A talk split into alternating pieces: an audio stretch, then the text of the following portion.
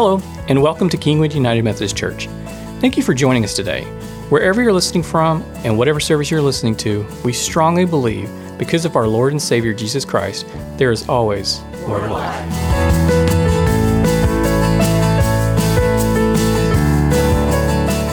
Well, good evening. Um, I'm impressed I didn't say good morning. I was for sure thinking I was going to mess that up. Uh, my name is Pastor Jeremy Bass. I'm the lead pastor of the Vine service here. Uh, if you would excuse uh, the hoarseness of my voice or coughing, I'm getting over a head cold. Uh, Michael Jordan on game five of the NBA Finals uh, played in the flu, and I am preaching Christmas Eve, recovering from a head cold. We are the exact same person in my mind. Uh, if you're new to KUMC, we'd love for this to be your church home to grow closer to the Lord and grow closer to one another. If you haven't gotten a candle, uh, would you raise your hands and we'll have some of our home team members uh, pass out some candles for you? Uh, just raise your hand high so that they can see them. After this, we'll be doing our candlelight. If you're at home watching, uh, if you want to go and grab some candles lying around your house, you can join us with the candlelight time as well. One of uh, mine and Erica's favorite activities is to decorate our house. It's a big event that we do, usually right after Thanksgiving, because I make her hold off until after Thanksgiving before we decorate our house for Christmas. It's uh, of the many years that we have been married, it's our one uh, few sacred traditions that we have, where we'll gather up all of our supplies, we'll make hot cocoa, and then we'll decorate our house, uh, filling it with Christmas items listen to Christmas music or put on a Christmas movie. Uh, and this year, as I went to the garage to go and pick up uh, the Christmas supplies, someone didn't tape the bottom of a box from last year. And as I lifted the box up, the bottom of the box fell out and broke most of our Christmas decorations that were in that box. And so, a time that was supposed to be fun and happy and celebrating became a time of semi mourning what had been broken in that box. It seemed to suck the joy out of the decoration. It wasn't what we were wanting to happen, it wasn't what we were expecting our Christmas decorating time would be like. Doesn't it feel that's sometimes how life is? Doesn't seem how that's often what maybe this past two years have felt. I don't know what life situation you're in, but sometimes it feels like you're, you're taking a step forward, you're doing something that'll be exciting, you're expecting joy, and suddenly the box falls out and everything is broken. And it's into the mess and the brokenness that we find that the Christ child comes into. If you have your Bibles and you want to open them up, we're going to be reading from the Gospel of Luke, Luke 2 1 through 20. Hear the word of the Lord. At that time, the Roman Emperor Augustus decreed that a census should be taken throughout the Roman Empire. This was the first census taken when Quirinius was governor of Syria. All returned to their own ancestral, ancestral towns to register for this census. And because Joseph was a descendant of King David, he had to go to Bethlehem in Judea, David's ancient home. He traveled there from the village of Nazareth in Galilee, and he took with him Mary, to whom he was engaged, who was now expecting a child. And while they were there, the time came for the baby to be born. She gave birth to her firstborn son. She wrapped him snugly in strips of cloth and laid him in a manger because there was no lodging available for them. That night there were angels staying in the fields nearby, guarding their flocks of sheep, when suddenly an angel of the Lord appeared among them, and the radiance of the Lord's glory surrounded them, and they were terrified. But an angel reassured them, Do not be afraid, he said. I bring you good news that will bring you great joy to all people. The Savior, yes, the Messiah, the Lord, has been born today in Bethlehem, the city of David. And you will recognize him by this sign. You will find a baby wrapped snugly in strips of cloth lying in a manger. Suddenly, the angels was joined by a vast host of other angels and the armies of heaven praising the Lord God, saying, Glory to God in the highest, and peace on earth to who to those with whom God is pleased. When the angels had returned to heaven, the shepherds said to each other, Let's go to Bethlehem and see that which has happened. They hurried to the village and found Mary and Joseph, and there was the baby lying in the manger. After seeing him, the shepherds told everyone what had happened and what the angel had said to them about this child. All who heard the shepherd's story were astonished. But Mary kept all these things in her heart and thought about them often.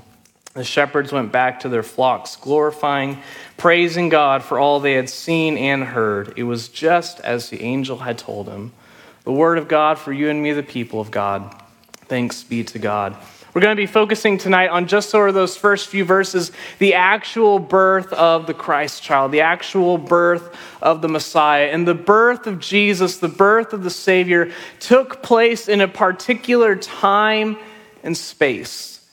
And that's how this story starts off. It locates it within a particular season in a particular region. At that time, the Roman emperor was Augustus. And then he decreed that a census should be taken throughout the Roman Empire. At the time of the birth of Jesus, it was when the Israelites, the people of God, were under Roman rule, under Roman rule from Caesar Augustus. They were subjects of the Roman Empire, they were a conquered people. You know, around this time, Hanukkah celebrated as well. Hanukkah is the celebration of about 150 years before Christ is born, where the Jews overthrew those who had conquered them. And there was about a hundred year period where the Jews ruled over themselves and they were free. And then, about 50 years before the birth of Christ, the Roman Empire comes in and conquers them and takes over them. That a new empire comes in and subjugates God's people.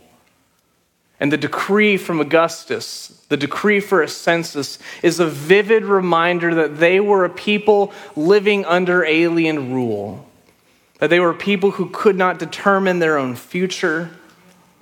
And Caesar Augustus had founded the Roman Empire and he established what's called uh, the Peace of Rome. And it was where Augustus exercised sovereignty over throughout the whole known world at that time, and he did it through Roman military might, and peace was at the end of Roman steel. And this is not what God's people were expecting their lives to be like. People of God were not wanting to be subjects of Rome. The people of God didn't expect that they would be subjects of Rome and forced to travel all the way across the country with your pregnant wife just to go get a census taken. This is not what they were expecting. You see Joseph with Mary, and the woman that he's engaged to is pregnant. And we see earlier in the Gospel of Matthew that Joseph decides to divorce her quietly since she's pregnant and they're not married yet. And then the angel comes and says, No, no, Mary is pregnant with the Messiah. Don't divorce her. I'm sure that's not what Joseph expected his relationship with Mary to be like. Sure, it's also not what he necessarily wanted his relationship with Mary to be like. And carried with them the shame in that day that would have happened being with a pregnant woman he wasn't married to. It's not what he wanted or expected.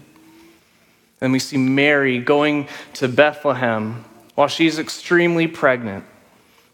She gives birth downstairs in a barn with the animals because there's no room for her upstairs with everyone else.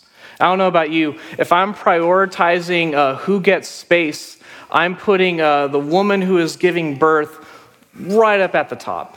And so, if I'm making space in my house, I would think that I would give Mary plenty of space. But apparently, in those days, there was not room for Mary. So, she gives birth in a stinky, dirty place where they keep the animals. I'm sure that's not how she expected her firstborn child to come into the world.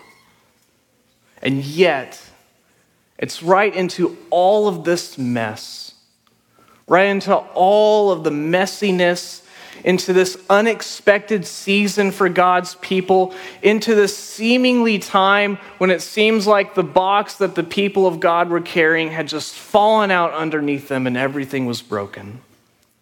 It's into that space that Christ comes into the world. because God comes to us and comes and meets us in unexpected ways. And the question before us every Christmas, every year we celebrate this, is will we make room for Jesus as he comes and meets us in unexpected ways? Will we find room for Jesus in our lives, unlike the story which found no room for the Christ child? That God does unexpected things all the time, like being born in a barn.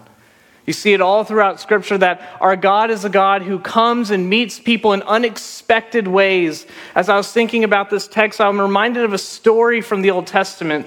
It's a story of prophet Elijah, and he's despondent. He had just won this big battle against his enemies, uh, but nothing really seems to change. Uh, seemingly, his moment of greatest triumph nothing changes. And he's despondent and he's running and he's uh, suicidal, is what the text says. And he's crying out to God. And then the Lord has this encounter with him in 1 Kings 19. The Lord said to Elijah, Go out and stand before me on the mountain, the Lord told him. And as Elijah stood there, the Lord passed by, and a mighty windstorm hit the mountain. It was such a terrible blast that the rocks were torn loose, but the Lord was not in the wind. After the wind, there was an earthquake, but the Lord was not in the earthquake. And then after the earthquake was a fire, but the Lord was not in the fire. And then after the fire, there was the sound of a gentle whisper. And when Elijah heard that, he wrapped his face in his cloak and he went out and stood at the entrance of the cave. And the voice said to him, What are you doing here, Elijah?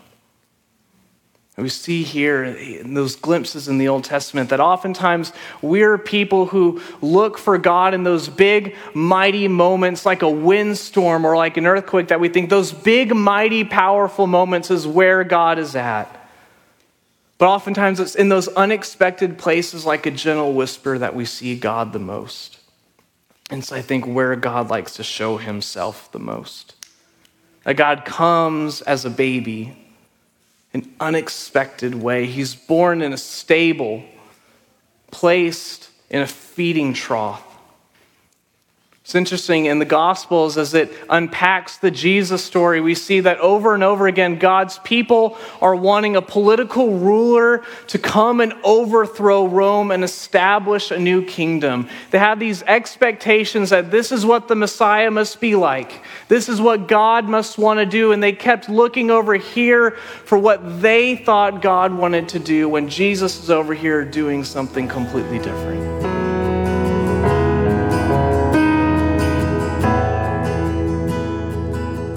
Thanks again for joining us for today's message. We will return to the sermon in a moment, but first, we would like to ask for you to rate, share, and subscribe to our podcast. We believe God is doing some amazing things here at KUMC, and your feedback helps our church to reach new listeners that we wouldn't otherwise be able to reach. Now, let's get back to the work.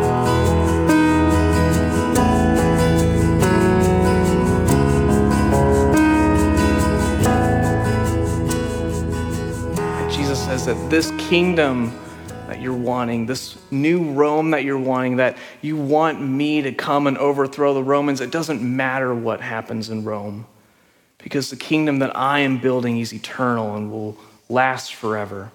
Invest in that kingdom. It's an unexpected answer to them looking for a new kingdom. It's Jesus saying, I have an eternal kingdom for you. And so, are we looking for a version of God that we like to make in our minds of how He's going to act or who He's going to be? Or we think if we were God, this is how we would do things? Or are we taking God as He is, who comes as a baby in a stable, is born in poverty to a working class family, to a teenage girl? Oftentimes, we want Jesus on our own terms and not the terms that he comes and meets us in. Gospel of John says this about uh, the Lord John 1 9 through 11. The one who is the true light, that being Jesus, who gives light to everyone, was coming into the world. He came into the very world he created, but the world didn't recognize him. He came to his own people, and even they rejected him. At this idea that Jesus was not recognized by his own people because they were looking and expecting the Messiah to look a certain way, and Jesus came in an unexpected way and looked some looked different, taught differently than what they were wanting or expecting. They wanted a Jewish Augustus to come and establish new rule, but instead they got a baby, and there was no room for the baby in the story of God. There was no room for baby in the house. Oftentimes that foreshadows, uh, the earlier church picked up on this, that no room for Jesus in the, in the room foreshadows how often there wasn't room for Jesus in the world how we often don't make room for Jesus in our own lives. It foreshadowed how Jesus would be treated by the world. That God's unexpected ways are to come and meet us as a baby, to be born into poverty, to be with us in our suffering. Are we looking for how God presents himself? how God truly is, how He truly desires to meet with us, or are we looking for something else? There was this one time in Kentucky where I was at seminary. Erica will sometimes uh, draw during my sermons. Uh, and one time, sometimes she gets like a picture from the Lord, uh, sort of a prophetic picture. There's this one time she was drawing a picture, and she felt led to give this picture to one of a friend of ours. And then she gives it to him, kind of tells him what she thinks the Lord was saying about it, and then doesn't really think anything of it. And then about a month later, that same friend is talking in a Bible study about how he had been dealing with panic attacks for about a year, and that God healed him when Erica gave him that picture, and he hadn't had any panic attacks in the months since that picture had been given to him. When Erica drew that picture and gave it to him, she didn't expect healing to come to him through that. I'm sure when my friend got the picture, he didn't expect God to heal him just by getting a picture. That's exactly how the Lord chose to heal. That's exactly how the Lord chose to move in that person's life. In those unexpected ways in those ways where God comes and meets us in tenderness and gentleness? Are we looking for God in the expected, or are we allowing space, allowing room for God to come and surprise us with his beauty? We want to follow Jesus. We want to follow Jesus, but that means letting Jesus lead us it means letting Jesus have his own terms, have his own way. It means letting him come and meet us in those unexpected ways. I think one of the reasons that we're often hesitant to make room for Jesus is because I think when we think about the mess in our own lives, we're very hesitant to let Jesus into the mess. We want to be the ones who clean up the mess first. We want to clean up the mess that we have made first. What we see in the Christmas story is that Jesus enters into the mess of his people. He enters into their subjugation in Rome. He grows up in poverty, grows up as a, a working carpenter he grows up under Roman occupation. He, he's born in a stable. He's laid in a manger. You know, the only person in the history of human history that was able to choose how and where he was born was Jesus Christ. And instead of choosing to be born in a palace, he chooses to be born with peasants and laid in a stinky stable. And that shows us the heart of God, that He is a God who does not shy away from the mess of life. He does not shy away from the messiness of our lives. St. Jerome has this one quote that I love. He says this about Jesus He found no room in the Holy of Holies that shone with gold, precious stones, pure silk and silver. He is not born in the midst of gold and riches, but in the midst of dung, in a stable where our sins were filthier than dung. He is born on a dunghill in order to lift up those who come from it. From the dunghill, he lifts up the poor. One, I said that just so I could say dung on Christmas Eve. but two, I just love that imagery that Jerome gives us that vivid imagery of what it was really like to be in a stable, that it was stinky, that Jesus is laid in the mess and the filth of it all, and Jesus comes right into the middle of it. And that's a foreshadow, it's a foretaste, it's an allegory of what God does in the middle of our own lives. That the mess of our lives, the sin of our lives, that all that junk that we carry around inside of us, that Jesus comes into the middle of it and we don't have to clean it up ourselves and God will clean it up for us. You know, we, uh, we're having Christmas at our house tomorrow. And so, uh, for the past three days, uh, we have been cleaning our house from top to bottom in preparation for guests to come because we don't want them to see how we really live most of the time. and that's often what we do with God. We think that we have to clean up our house for him. We have to clean up our lives for him. We can't let him see how we really live all the time because if he does see how we really live and he does see the really the messy state of our lives, then surely he'll reject us and cast us out. But the message of Christmas is that God condescends to us and chooses to enter into the messiness of the world and into the messiness of our lives. We don't have to put on a performance before God. You know, I have a tendency to do that in my own life.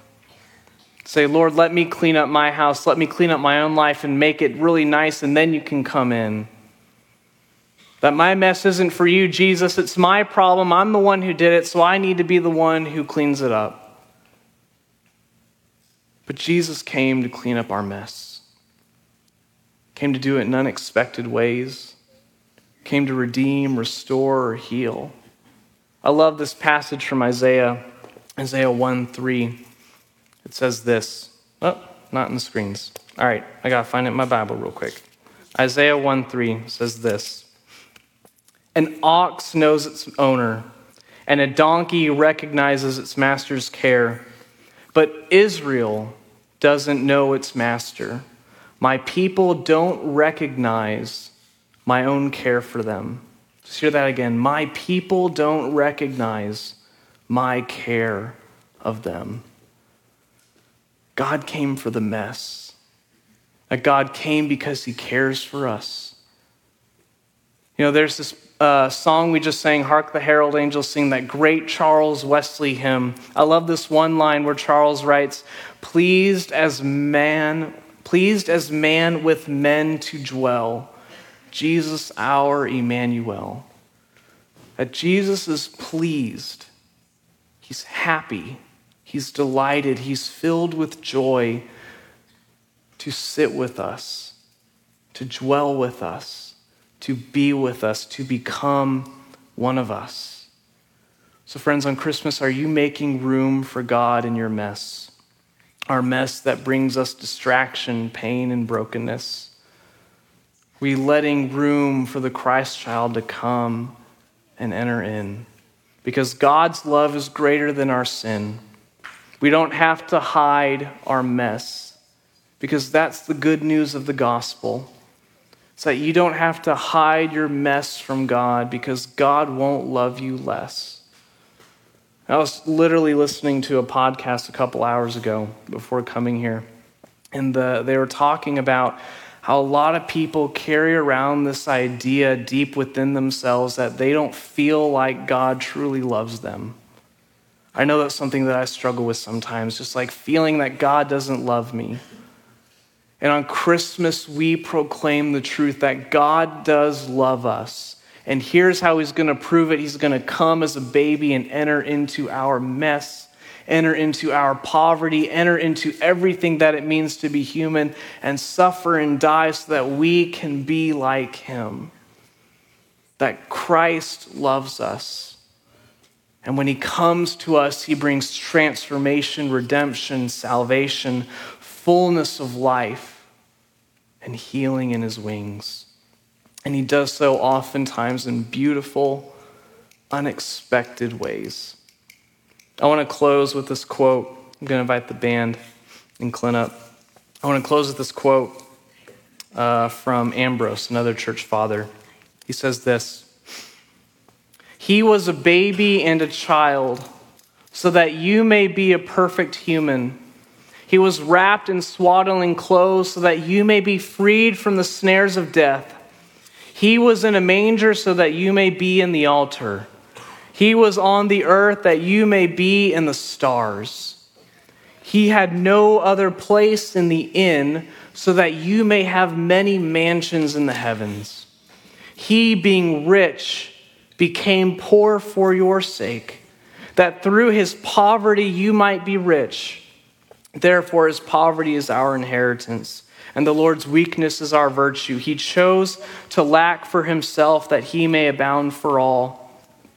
The sobs of that appalling infancy cleanse me. Those tears wash away my sins. Therefore, Lord Jesus, I owe more to your, sac- your sufferings because I was redeemed than I do for the many works for which I was created.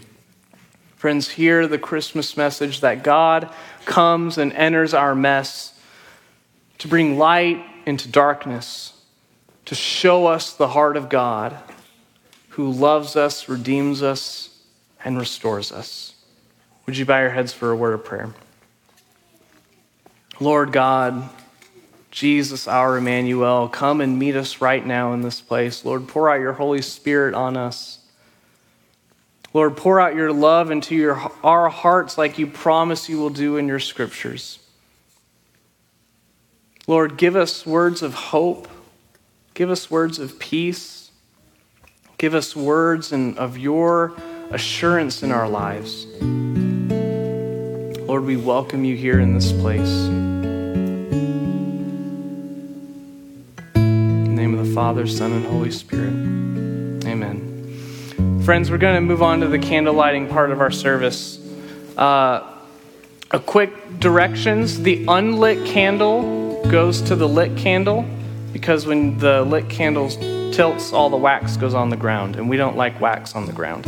Uh, so if you, with the unlit candle, will take from the lit candle. Uh, friends, we, are, we respond on Christmas Eve by singing Silent Night and lighting candles. And we do this because we admit by doing so that we are people living in darkness who need light. And that the light of Christ has come into our lives. And so, what I would encourage you to do, friends, is when you get the light of Christ, when you get the light from your neighbor, to pause and pray, just talk to God. Invite Jesus into the mess of your life, into the darkness of your life.